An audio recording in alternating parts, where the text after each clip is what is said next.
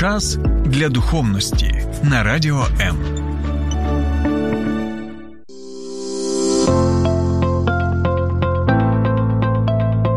Є погляд об'єктивний, є погляд суб'єктивний, а є біблійний погляд. В ефірі програма «Біблійний погляд» на Радіо М. Ну що ж, друзі, усім привіт. Ми вітаємо вас зі студії. Середа, 6 година, а це означає, що на Радіо М «Біблійний погляд». І сьогодні з вами Андрій Копилов та єпископ Микола Савчук. Вітаю вас. Доброго вечора. І ми сьогодні будемо з вами говорити про цікаву тему «Наука чи мука?». Будемо говорити про освіту, про навчання. Я думаю, що актуально сьогодні багато хто пішов до школи, багато хто пішов до вузів, учні сідають за парти, починають вчити щось, батьки хопаються за голову, бо і домашні завдання, і витрати додаткові. Але я думаю, що сьогодні, 1 вересня, ось цей початок навчального року, він дарує нам трошечки і радості, тому що ми можемо відволіктись, можемо думати про щось позитивне. Тому хотілося б сьогодні поговорити ось на таку тему. Я думаю, що хтось пішов до школи, хтось сів за парту, але ще більше учнів сьогодні знаходяться просто перед екранами своїх планшетів, комп'ютерів чи телефонів навіть, оскільки величезна кількість людей сьогодні пішли до школи, величезна кількість дітей тільки дистанційно, і те саме стосується багатьох студентів. Отож, напевно, тут це такий унікальний випадок, коли ми через війну маємо не тільки радість від початку 1 вересня, чи навіть смуток у випадку дітей, але й певні виклики, пов'язані з цим як і у дітей, так і у батьків. Отож, взагалі така нестандартна ситуація сьогодні. Погоджуюсь з вами на всі 100%. Я думаю, що навіть ті, хто сьогодні будуть нас слухати або дивитися у прямому ефірі, друзі, можливо, хтось сьогодні також зможе трошечки чомусь навчитися. Я думаю, що сподіваюся, що наш ефір буде корисним. Тому, якщо у вас будуть питання, ви можете ставити їх у коментарях, і ми обов'язково озвучимо їх. Я задам їх нашому гостю, пастору Миколі Савчуку. І я пропоную розпочинати. Перше питання, воно таке для того, щоб ми ввійшли в наш ритм. Чи пішов у вас хтось до школи, до вузів у цьому році? На кого навчаються ваші діти? Як у вас в родині з цим? У мене двоє дітей. Доньці 15 років, і вона зараз є студенткою коледжу. Сину 13, він поки що в школі. І якраз у випадку сина, то він пішов до школи суто віртуально, оскільки уроки розпочинаються тоді, коли вони приєднуються до онлайн-трансляції, до перегляду через інтернет. А стосовно доньки, то вона частину предметів має онлайн, а на деякі предмети вона їздить до коледжу для того, щоб навчатися там. І таким чином у мене така роздвоєна вдома ситуація. В якійсь мірі ми адаптувалися до цього під час пандемії, коли був локдаун, і декілька разів потім, коли дітей відправляли на такий карантин і домашнє навчання через інтернет, через онлайн. І тому, напевно, зараз нам це вже дещо простіше сприймається, але звісно, що це певні виклики, бо це не зовсім те навчання, до якого батьки звикли.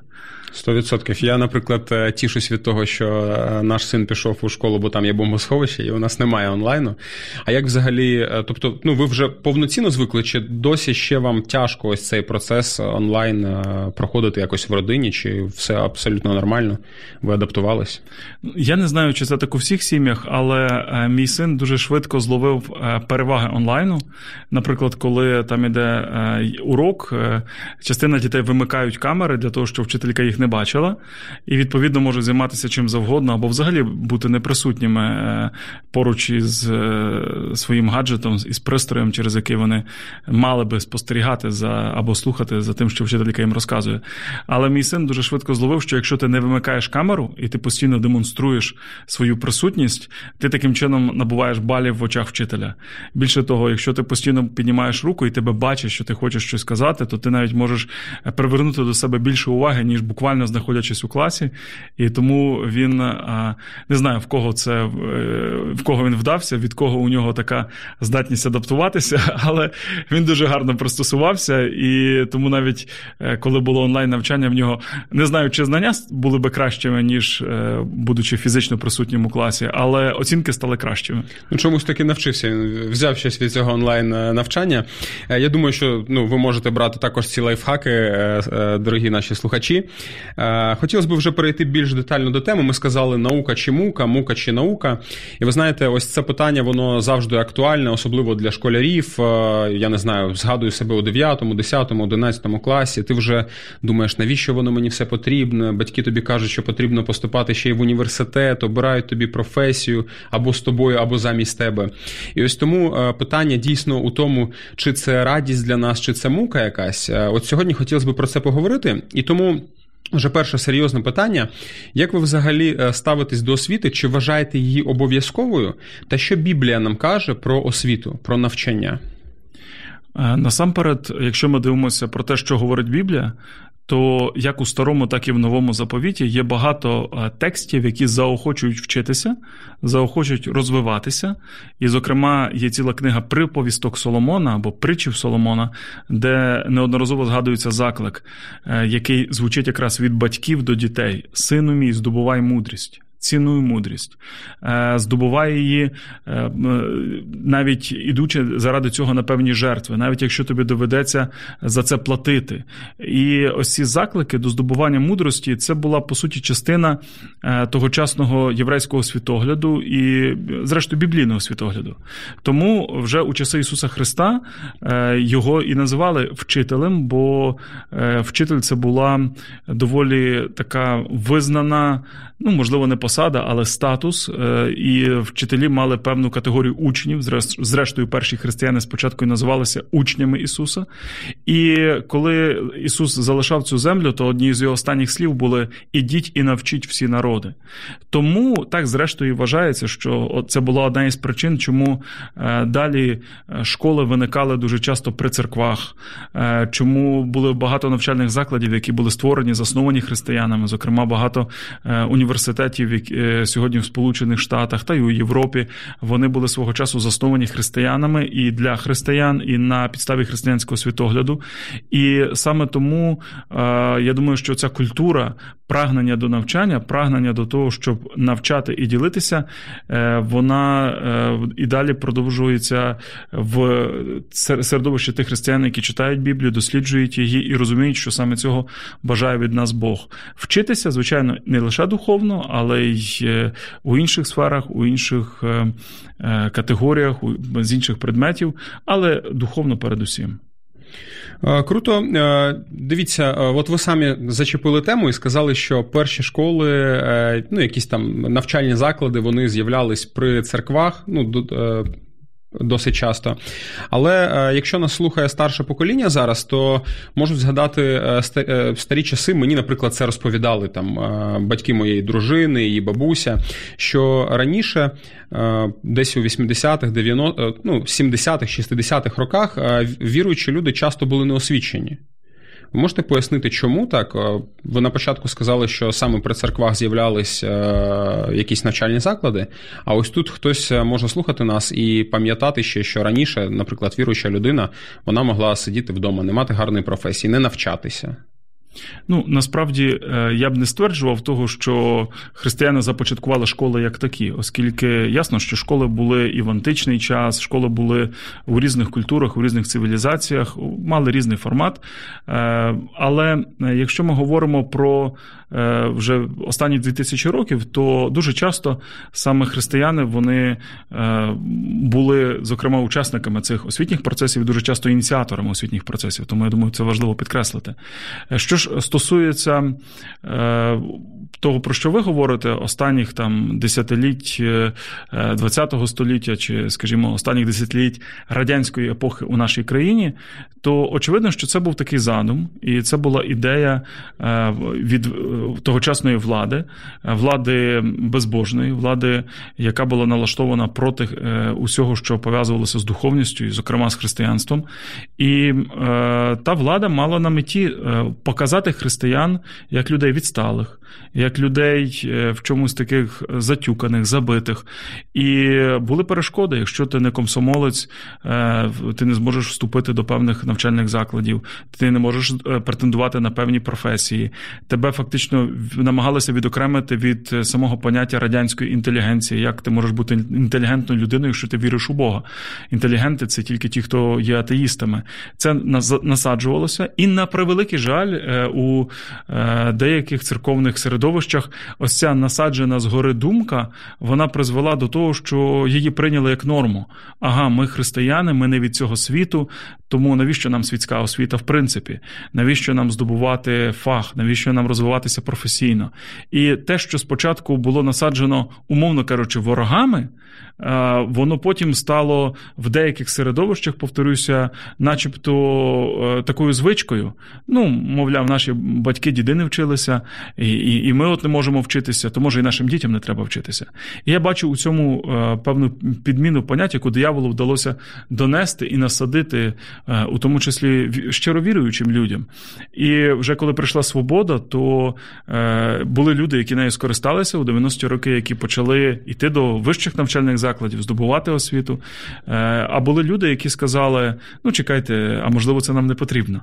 І, звісно, з часом це змінюється. Сьогодні, коли ми маємо уже тривалий час нашої незалежності, от недавно ми святкували річницю нашої незалежності, ми можемо засвідчити, що потроху цей погляд він відходить у минуле, і все більше віруючих людей вони стараються дати і дітям хорошу освіту, і самим здобути хорошу освіту, і мати не лише відносини з Богом, але і те, що Бог дарує нам через різноманітні засоби сучасності.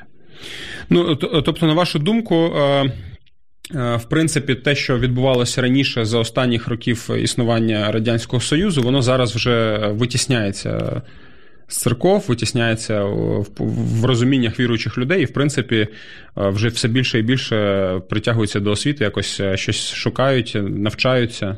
Ну, насправді це було не лише останні десятиліття, це ми так просто, так як ви задали там 70-ті, епоху застою, насправді це було значно раніше, починаючи зокрема, з 30-х років, з репресій, з гонінь і так далі. Тому, звісно, що цей вплив, він залишив свій відбиток, зокрема, ну, знову ж таки, в певних колах так точно.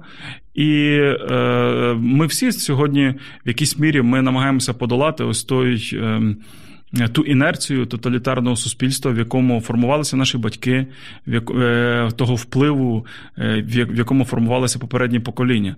Якщо ми дивимося в Біблію, то Мойсею довелося 40 років водити народ по пустелі, доки вони позбулися рабського мислення і навіть мусило змінитися покоління.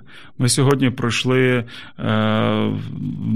не так багато, по великому рахунку, там 29-30 років, коли вже почалися розмови такі відверті про незалежність, про те, що ми маємо жити в свободі, і наша свідомість, вона має формуватися вільною і так далі. Тому ясно, що ми, я думаю, навіть в порівнянні з Мойсеєм ще не пройшли цей шлях до кінця. Але, тим не менше, я думаю, що ми на дорозі. Буквально на цьому тижні я чув такий приклад, не знаю, наскільки він коректний, але він гарно ілюструє те, чого, зрештою, те, до чого йшла радянська система. Чув таку розмову, я не знаю, звідки вона взята точно, але я це почув в одному інтерв'ю, що, мовляв, один генетик в Британії, він працював над тим, щоб вивести безрогих корів. І він думав, що якщо він буде спилювати роги, то наступне покоління буде народжуватися вже без рогів, відповідно, телята вони не будуть мати цієї особливості. І він спилював, але постійно народжувалося з рогами, з рогами, з рогами. І, мовляв, якомусь комуністові про це розказали, що цей експеримент не вдався. І цей комуніст говорить, а от ми в Радянському Союзі 70 років рубали людям голови, і люди почали народжуватись безголовими. Звичайно, це звучить жорстко і, можливо, навіть не дуже коректно, але в якійсь мірі тут є доля правди. Те, що постійно насаджувалося, зокрема, 70 років цей час тоталітарної системи, він перепрограмовував людям дуже часто мислення, в якійсь мірі рубав голови і фізично, страчуючи людей чи відправляючи людей в ув'язнення, і в якійсь мірі в тому сенсі рубав голови, що люди, вони просто відмовлялися мислити самостійно. самостійно, вони не думали з позиції власного вибору, вони думали такими якимись патерналістськими штампами, що за них вирішить держава, що нам скажуть згори. І в якійсь мірі дійсно ось ця така безголовість, вона стала притаманною. Але я вірю, що з незалежністю, з новими поколіннями ми долаємо цю інерцію, ми вириваємося із цієї рабської парадигми, що нам хтось щось має сказати, за нас мають вирішити, нам мають щось повідомити. А ми приймаємо рішення жити кожна як окрема особистість, а для цього, звісно, треба не просто освіта, треба постійне прагнення до самоосвіти, до особистого розвитку. І це має відбуватися в режимі «я думаю, отже існую», «я вчуся, отже існую», «я розвиваюся, отже існую». У мене є право на мою точку зору, на мій погляд. І я вірю, що це саме те, чого Бог бажає від кожної вільної людини. Є над чим замислитись. От ви сказали, що ми маємо процес навчання, він має бути в нашому житті непреривним. І от хотілося б запитати вас, ви вже закінчили освіту вищу? Насправді, достатньо давно. Давно. Чому ви навчаєтесь прямо зараз? Можливо, так от останні роки. Чому ви навчились? Насправді, освіта формальна, яку я здобував, будучи студентом, я дуже вдячний за неї, я до сих пір з вдячністю згадую моїх викладачів, але в якійсь мірі головне завдання цієї освіти і те, що вона дала мені, це не самі знання, бо багато інформації я вже забув або не використовую, а вона навчила мене вчитися. І я думаю, що найголовніше, що має дати школа, має дати університет, це вміння вчитися далі. Навчити учитися. Вміння здобувати потрібну інформацію, коли вона тобі саме буде у нагоді. Вміння ставити правильні запитання, вміння аналізувати, розвивати в дітей, у молоді критичне мислення. І якщо говорити про власний мій досвід, то ось цей навик постійного прагнення до нових знань, до самовдосконалення, він десь, я думаю, і залишився зі мною. І тому я намагаюся постійно читати, зокрема те, що стосується як мого фаху релігійного, так і роботи з людьми, психології, різного роду досліджень з соціології, з політології навіть, для того, щоб розуміти, що як відбувається. І також постійно не просто читати, але на сьогоднішній день є доступ до різного роду інформації через подкасти, через хороші програми на Ютубі. Я навіть часом жартую, що я шкодую, що Ютубу не було в ті роки, коли я був студентом або я був навіть дитиною. Не тому, що це би забирало в мене час, як зараз забираю багатьох дітей. От, за цим я зовсім не шкодую. Але там дуже багато корисного контенту, якщо вміти, як ним користуватися, знати, як ним користуватися, то, можливо, у ті роки я би на старті я би здобув багато більше гарної інформації, ніж я мав доступ до того часу. Тому що, звісно, ми мали бібліотеки, ми мали вже пізніше доступ до інтернету, там на початку 2000-х років, зокрема, з'явився цей доступ більш широко, але тих варіантів і тих опцій, які є сьогодні у дітей наших, у нас не було близько. І в цьому сенсі я їм заздрю. Я шкодую, що вони забагато сидять у Тіктоці, але я заздрю тому, що у них є можливість отримувати доступ через інтернет до величезного обсягу інформації хорошої.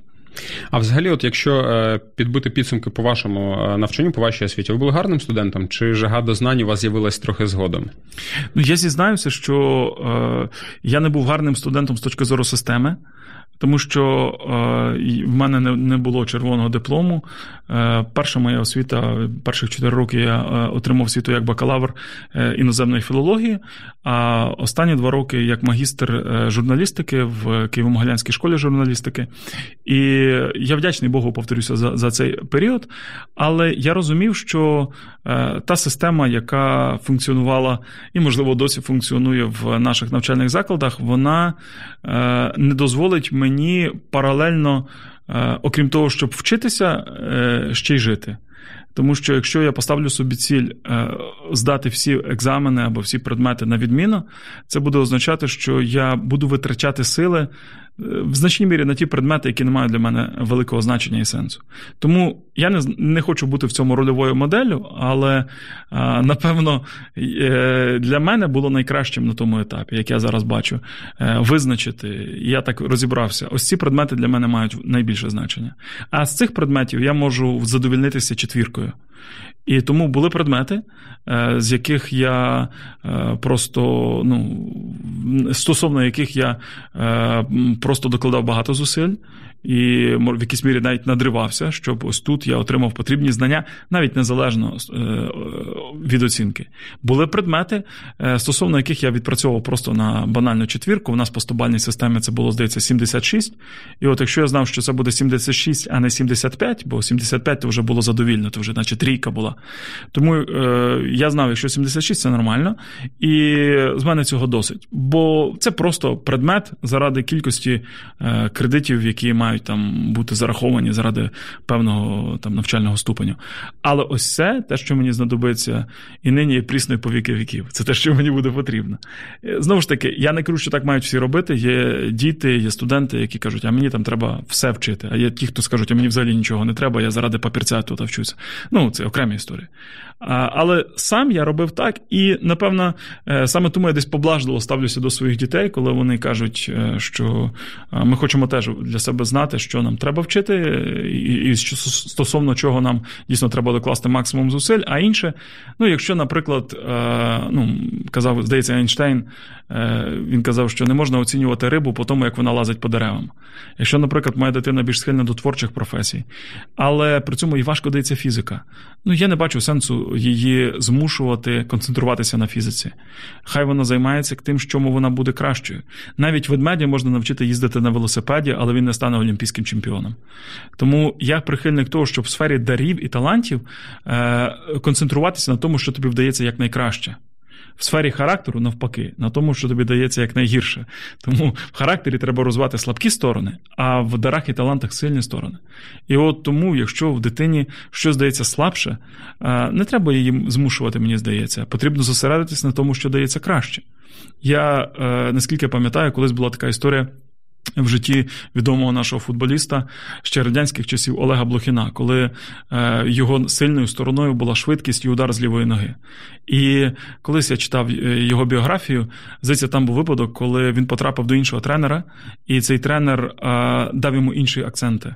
І, здається, там попросив відпрацьовувати дриблінг і пас, і бити правою ногою, наприклад, щоб бути двоногим футболістом.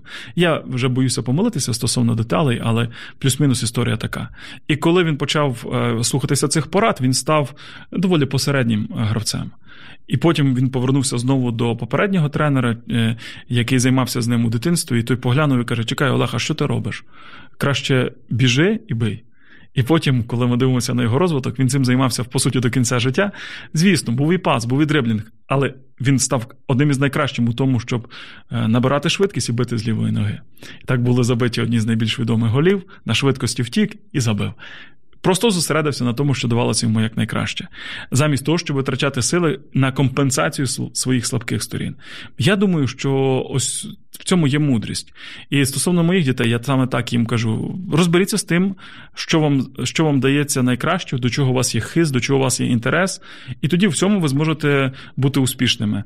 А якщо якісь предмети, не даровано воно тобі, не твоє воно, не треба заставляти таку дитину писати вірші, адже вона буде просто графоманом. Не треба людину заставляти вчити математику, коли для неї достатньо просто знати табличку множення і вміти порахувати гроші. А стосовно вищої математики, напевно, немає в неї до цього ні знань, ні завдатків, ні хисту. Треба дозволити кожному бути собою. І тоді я вірю, що в нас будуть прекрасні інженери, прекрасні математики, прекрасні програмісти і прекрасні філологи, лінгвісти, прекрасні кухарі, прекрасні механіки, адже кожний має займатися своїм. І в цій темі я пригадав колись, коли вчився на філології, мій викладач розказував історію. Він був свого часу, на початку своєї кар'єри викладачем у сільській школі і викладав там англійську мову.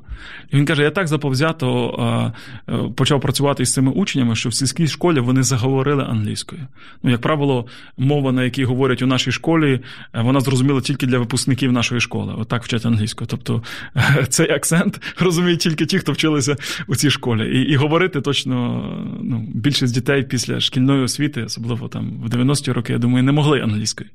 А він так взявся, що ці діти навчилися англійській.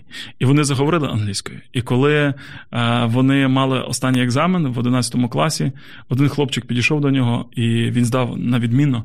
І він каже моєму викладачеві, він говорить, а тепер дайте мені відповідь дуже просту. Як ви думаєте, мені потрібна буде англійська для того, щоб я говорив нею до свого трактора? Оскільки він бачив свою перспективу тільки в цьому. І наш викладач, він так часом це казав про це жартома, він каже, я витратив багато сил на те, щоб захопити їх тим, що їм насправді виявилося непотрібним. І я змусив їх, і вони вивчили англійську, і я спонукав їх до цього. А, напевно, хіба якщо трактор то якийсь John Deere, до якого треба читати інструкції англійською, хіба тоді їм би це знадобилося. Тому замість того, щоб тратити сили на те, що насправді буде зайвим для цих дітей, можливо, є сенс і в цьому завдання нас, як батьків, помогти їм розпізнати, пробувати різне, а поступово виявити, а що їм дається найкраще, до чого є дійсно їхнє покликання, щоб кожний був собою. Є у мене стосовно цього наступне питання, але, друзі, ми ненадовго прервемося, зробимо паузу і вже за декілька мить повернемося до студії. Долучайся до Радіо М у соціальних мережах. YouTube-канал, Facebook-сторінка, TikTok, Радіо М, Телеграм, Інстаграм, Радіо М.ua, а також наш сайт radioem.ua. Радіо М. Завжди поруч. Добре, друзі, ми продовжуємо в ефірі «Біблійний погляд» Радіо М, і разом з нами пастор Микола Савчук. І що хотів запитати у вас, ми закінчили на тому, що потрібно дати дітям свободу, не потрібно їх утискати у тих дисциплінах, наприклад, які їм не подобаються. Тобто, якщо не любить він малювати, але математику не любить, хай малює собі, хай розвиває дари і таланти. Але часто буває так, і, наприклад, так було у моєму житті. Я думаю, що, в принципі, люди мого покоління це розуміють дуже добре. Коли у 16 років, чи у 17, хто коли вступав до вузу, тобі потрібно зробити один з найважливіших виборів у своєму житті, а його замість тебе роблять батьки. Як ставитись ви до цього? Що каже нам про це Біблія? Як взагалі Бог дивиться на ось цей вибір важливий? Тому що я вчився 11 років у школі, мені ще попереду 5 років, а потім усе життя. І питання у тому, чи буду я щасливий з цією професією, чи взагалі потрібна вона мені буде, чи не викину я ці 5 років. Як ви дивитесь на це питання? Ну, ясно, що Біблія про ці речі нічого не каже, бо в ті часи не було абітурієнтів, не було вступної кампанії і так далі. Але при цьому всьому Біблія дає деякі такі цікаві натяки. В 139-му псалмі є слова про те, що Бог бачив дні нашого життя, ще до моменту, коли вони стали реальністю, і він вже в утробі у нашої мами почав формувати нашого зародка. І ось ці слова, вони йдуть поруч. І я так вірю, що Бог, бачачи наше життя наперед, він вже ще від материнської утроби заклав у нас всі необхідні здібності, дари і таланти для того, щоб це життя прожити. І, зокрема, щоб прогодувати себе і мати на хлібі до хліба, ще бажано, щоб зверху було масло, можливо, ще зверху трішечки якихось інших більш екзотичних продуктів. В чому я бачу тут сенс? Розпізнати, що Бог заклав у мене, що Бог заклав у мою дитину, і дозволити цьому розвинутися. Тому я маю зробити це стосовно себе, а якщо моя дитина, вона ще в тому віці, в підлітковому, наприклад, коли вона не може сама десь зорієнтуватися, то помогти дитині знайти себе. Не нав'язати дитині свої нездійснені мрії, або нездійснені мрії. Коли я, наприклад, хотів бути танцюристом, і тепер моя дитина, вона танцює, тому що в мене цього не вийшло, і видно, що це дитятко, воно танцює як слоненятко, ну, просто не даровано, не дано. Немає тієї гнучкості, немає тієї пластики, але танцює, бо мама хотіла бути балериною, і у мами не вийшло, і тепер мучиться, відбувається за це дитина. Ясно, що це не мудро, це неправильно. Я не знаю, правдива історія чи ні, але кажу, що що один із тих, хто отримав якусь там видатну премію, видатну нагороду за свої досягнення в медицині. Один чоловік, він здобув цю нагороду, і коли йому вручали цю премію, він, як завжди, сказав: дякую, там, тато, мама, за те, що подарили мене світові, дякую за те, що ви в мене вкладали. Потім зупинився, поглянув на них і каже: але ви ж знали, що я все життя хотів грати на скрипці. І от ви досягнули свого. Я став одним із кращих медиків у своїй професії. А тепер я прошу, я вам дуже за це дякую, але тепер я прошу, лишіть мене в спокої і дайте мені грати на скрипці. Розумієш, коли людині щось закладено, то завдання батьків дати можливість реалізувати те, що всередині дитини є. І тому ми тут потрібно, щоб ми підходили, і ми тут маємо бути у ролі садівників. Коли садівник спостерігає за рослиною, він може надавати форму її кроні. Але очевидно, що він дивиться, як ця рослина росте природньо, до чого вона тягнеться, в який бік ідуть гілочки до сонця і так далі. Він не може створити життя штучно, він може лише трошечки направляти. І щось подібне відбувається тут. Помітити, які дари, які таланти, хай дитина пробує, хай вона старається, хай вона захоплюється, хай вона помиляється. І поступово подивитися, що їй вдається. І, можливо, це буде зовсім щось інше, ніж те, до чого був схильний тато чи мама. Наприклад, я більш гуманітарій. Моя дружина, вона більш схильна до тонких деталей, вона працює бухгалтером. Наша донька, вона вступила у коледж на графічний дизайн. Ні у мене, ні у моєї дружини немає великого хисту до малювання. А у дитини це проявилося. Чому, як? Ми не знаємо. От Бог захотів, щоб так було. І, звичайно, для мене графічний дизайн – це щось абсолютно з іншого виміру. Але я розумію, якщо моя дитина в цьому буде щаслива, і це відповідає її дарам і талантам, це забезпечить її життя. Останній приклад приведу стосовно цього, бо мені цей приклад дуже подобається.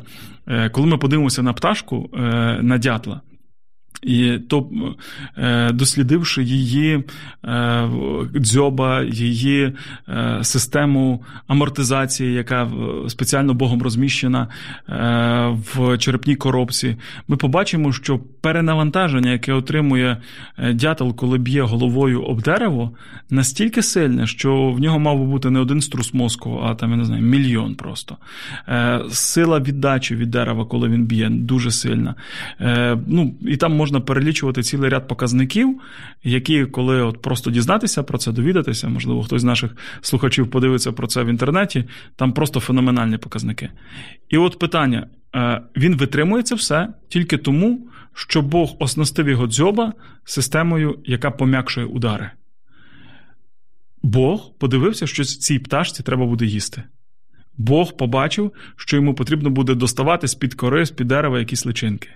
Йому для цього потрібно буде сильно бити головою об дерево. І при цьому, щоб йому не було боляче і не було так шкідливо для нього, він придумав спеціальну систему амортизації. То якщо, каже Біблія, Бог так попіклувався про пташок, то чи не більше він попіклується про нас? Якщо Бог оснастив дятла системою амортизації для того, щоб він не вмер з голоду, то невже Бог не оснастив кожного з нас потрібними навиками, звичками, схильностями, талантами, дарами, які можна в собі розвинути, щоб ми не померли з голоду і не мали на хліб і до хліба? Я свято вірю в те, що Господь все це дав нам. Все, що потрібно, розпізнати і почати рухатися в цьому напрямку. Добре, пастор, розділяю вашу точку зору, але от нас зараз слухають чиїсь батьки, і у них трошечки інше питання. Начебто і допомогли вони обрати професію правильно, і не наполягали на своєму. Але наступив момент, коли дитина прийшла і сказала: а я залишаю вуз. Зараз така тенденція, курси, просто на роботу, просто сам на себе працювати. Не буду далі вчитися.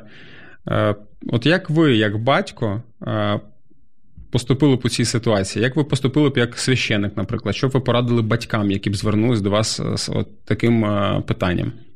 Я думаю, що тут кожна ситуація індивідуальна, і тут немає якогось шаблону, тому що у деяких випадках це мудро залишити таке формальне навчання, адже, наприклад, ти помилився з вибором вузу, або ти одразу пішов не туди, або це навчання дійсно не дає тобі нічого, що могло би потім стати тобі в нагоді і дати тобі практичні навики. Це одна історія. Але так чи інакше, практично кожна людина, навчаючись, вона зустрічається зі спокусою все взяти і кинути. І тут треба подивитися, якщо це просто бажання дитини кинути, тому що важко, щось не виходить, не вдається, то це зовсім інша історія. Це не просто ти потрапив не в свої сані, або це тобі не дає ніякої користі. А це просто екзамен на витривалість. Здасишся чи не здасишся. Я не знаю ні одної дитини, яка би пішла в музичну школу і рано чи пізно не сказала: мама і тато, я хочу покинути музичну школу. І, як правило, батьки в цьому випадку говорять: доходи. І ви спитаєте, чи ти підтримуєш це?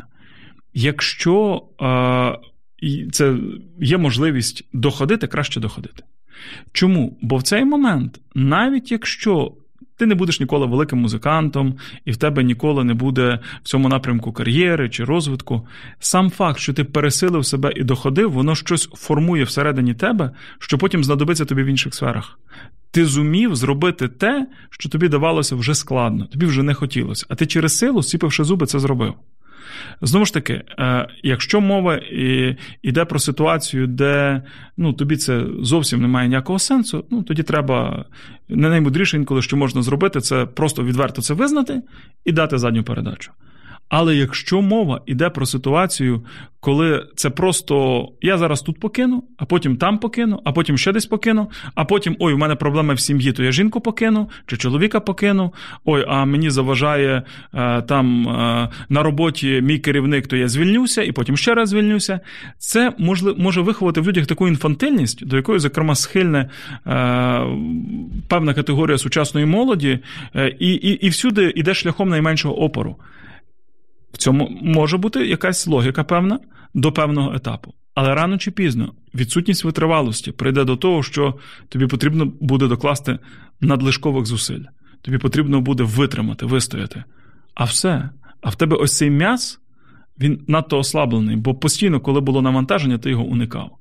Через це дуже індивідуально, але потрібно підійти мудро, виважено, подумати, поговорити, все оцінити.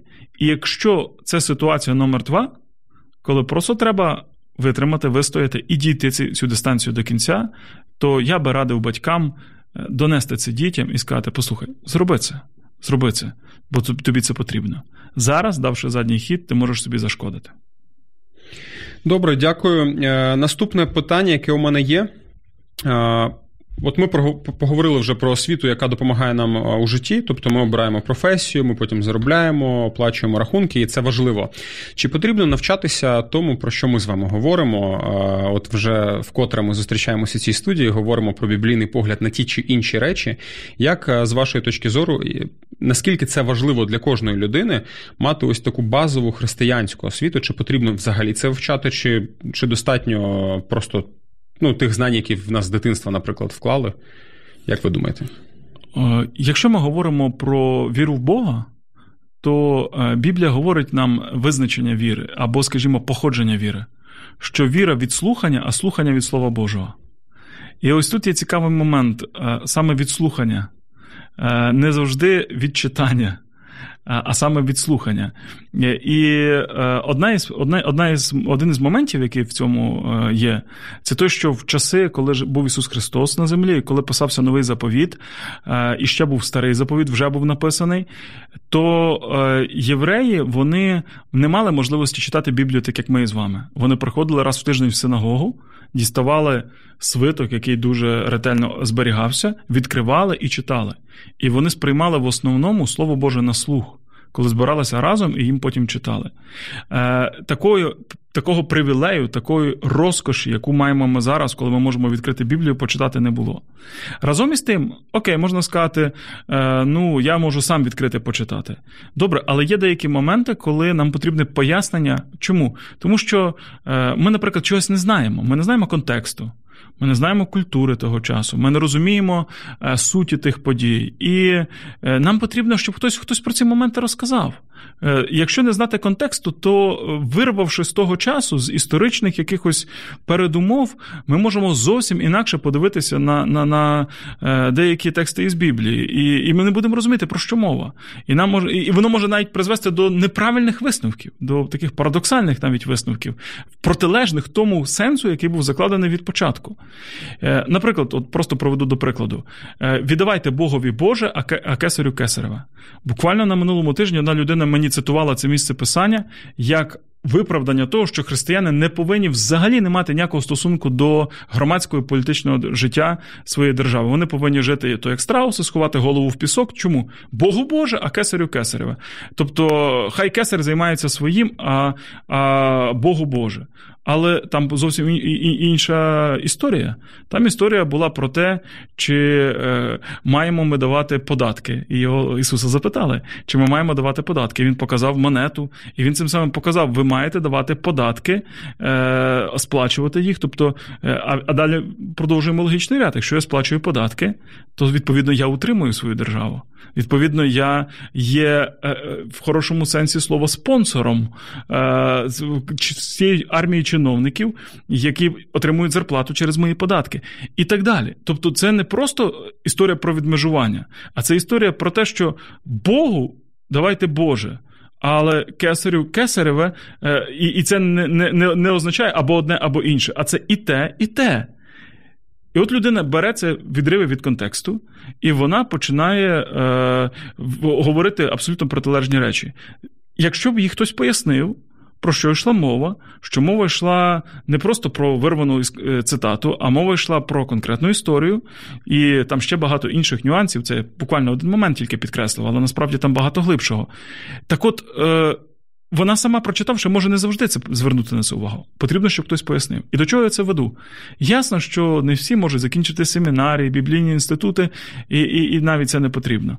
Але приходити в церкву, де ти чуєш Слово Боже, і де тобі його роз'яснюють, може кожний. І в цьому сенсі біблійна освіта, вона, я думаю, потрібна для кожної людської душі, яка потім на підставі того, що вона чує в церкві, вона може зрощувати свою віру, свої відносини з Богом. Це, звісно, не заміняє особистого читання Біблії, молитви, то на своєму місці. Але якщо людина буде тільки читати Біблію і розмірковувати над нею особисто, не маючи того, зрештою, про що Бог говорить, як про спільноту віруючих людей, що ми йдемо за ним колективно, а не тільки індивідуально, то сам на сам з Біблією можна звідти понавиколупувати таких єресів, понабрати звідти таких крайніх думок, вирвавши, знову ж таки, із контексту. І це, врешті-решт, може навіть зашкодити духовному зростанню людини. Тому в цьому сенсі я вірю, що кожна людина, вона би отримала благословення, якби вона почала відвідувати церкву, де Боже Слово читається, тлумачиться, роз'яснюється, і ще якщо це доноситься, як це використовувати на практиці, то це взагалі прекрасно. Дякую. У нас залишилось два питання, і дуже хотілося б встигнути, тому попрошу, щоб ми могли так... Переходимо в режим бліцу. Переходимо у режим бліцу. В яких сферах життя, на вашу думку, сьогодні людям у вашому оточенні, у нашій країні, можливо, там у місті, не вистачає освіти? Не тільки базова, не тільки духовна, ми вже про це поговорили. В яких сферах життя людини нам би потрібно все-таки також навчатись чомусь? Тут дуже легко працювати в режимі бліцу, оскільки я скажу у всіх сферах. Куди б ви не звернулися, ви хочете мати справу з людиною, яка є фахівцем, яка щось знає, вона має компетенцію, вона на чомусь розуміється. Це може стосуватися сантехніки, що вам потрібно щось поремонтувати. Ви хочете, щоб це була людина, яка знається на цьому. І вона, принаймні, навчалася у свого наставника, будучи помічником, а зараз вона цікавиться, які з'являються нові технології, які нові матеріали і так далі. Це теж навчання. І це може бути, може йти про хірурга, який буде робити вам операцію. Ніхто, я думаю, не хотів би лягти на стіл під ніж до людини непрофесійної.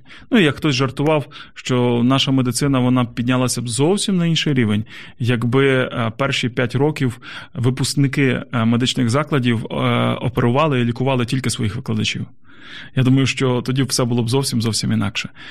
Кожний хоче, щоб його лікував, йому ремонтував, йому якимось певним чином служив чи допомагав професіонал своєї справи. А чи потрібно, на вашу думку, нам звертати увагу на такі питання, як родина, побудова родини, на такі питання, як тайм-менеджмент, управління нашим власним часом, щоб ми могли грамотно розпоряджатися, приділяти увагу нашим близьким, роботі, шукати Бога, пізнавати його, і щоб це все якось було в нашому житті рівномірно? Ну, звичайно, нас цьому ніхто не вчить. Тут уже йде мова про такі речі, яких, напевно, не навчать в повному сенсі слова ні в школі, ні в університеті, бо це наука не про те, як працювати, це наука про те, як жити. І більше цих випадків, як ми ці речі засвоюємо? З хороших прикладів. Тому ясно, що окрім інформації, нам потрібні моделі. Нам потрібні сім'ї, на які ми орієнтуємося і беремо приклад, як жити в сім'ї. Наприклад, в моєму випадку я не у всьому можу і навіть хочу брати приклад з моїх батьків. При всій повазі до них я дивлюся і розумію, ось в цьому я хочу бути на них подібний. В цих питаннях я хочу, щоб в мене в сім'ї було інакше. Тоді мені, відповідно, треба приклади інші, на які я зможу орієнтуватися, взірці, на які я зможу час від часу дивитися. Саме в цьому. Бо, звісно, ідеальних шлюбів, ідеальних сімей немає. Те саме стосується кожної сфери, яку ви назвали. Для того, щоб в чомусь стати успішним, мені потрібно знайти того, хто вже в цьому успішний. З цією людиною можна спілкуватися близько, можна спілкуватися дистанційно, можна просто спостерігати за цією людиною і брати приклад. Але, по суті, нас формує наше оточення. І через це хороші наставники, хороше коло спілкування, воно якраз може компенсувати ті моменти, яких нам не вистачає. І останнє на сьогодні у форматі Бліц, я думаю, що може бути трошечки складно, тому можна трошки подумати. Коротко, чому ви навчились з Біблії? Що залишило найбільший слід? Звісно, що Біблія не є підручником із багатьох предметів, як, до речі, часто люди намагаються її використовувати. Це не підручник з біології. І я вірю в те, що все, що в Біблії сказано про біологію, це правда. Але це не підручник з біології. Тому не можна просто сказати, в Біблії є все. Нам потрібно розуміти головне призначення Біблії. Це не підручник з географії, це не підручник навіть з історії, хоча там є багато історичної інформації. Головна місія Біблії – бути книгою, яка розповідає нам про відносини з Богом. І відкриває нам Бога, його думки, його бажання, його серце стосовно людей. І його запрошення до людей бути частиною спілкування із ним. Так от, в цьому сенсі Біблія – це книга, яка навчила мене найголовнішому. Вона познайомила мене з моїм Творцем, і вона продовжує відкривати мені його, і через її істини я розвиваю свої відносини з Богом. В інших сферах там є хороші історичні моменти, є хороші цікаві деталі, пов'язані з багатьма областями, в тому числі і науки, і відносин, але треба завжди підходити до цього із позиції, а про що це, як це задумувалося і про що ця книга була написана від початку. Так от, її ціль – наші відносини з Богом. На цьому ми сьогодні, друзі, будемо завершувати наш біблійний погляд. Разом з нами був єпископ Микола Савчук. Дякуємо вам і чекаємо вас наступної середи о 6 годині. Сподобався ефір? Є запитання або заперечення? Пиши radio.m.ua